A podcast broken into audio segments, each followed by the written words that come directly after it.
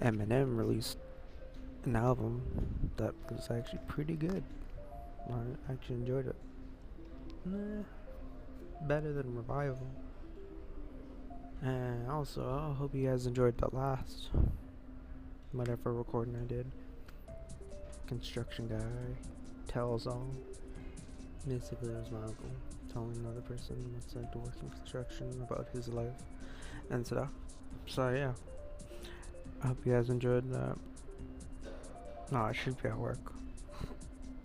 I'm really lazy, so so yeah. Hope you guys enjoy yourself.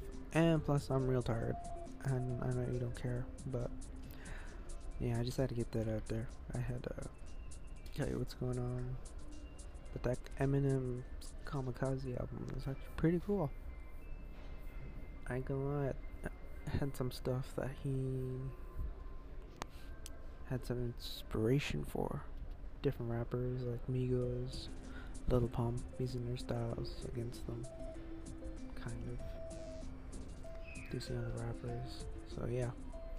See you next time.